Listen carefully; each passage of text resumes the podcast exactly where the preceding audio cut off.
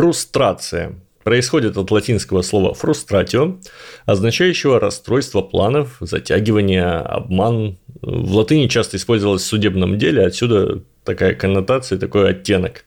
То есть, когда одна из сторон, понимая проигрышность позиции, начинала затягивать суд и всячески откладывать его окончание, как можно дальше, чтобы не проигрывать, то, собственно, это была фрустрация, frustratio, а ребят таких называли фрустраторами.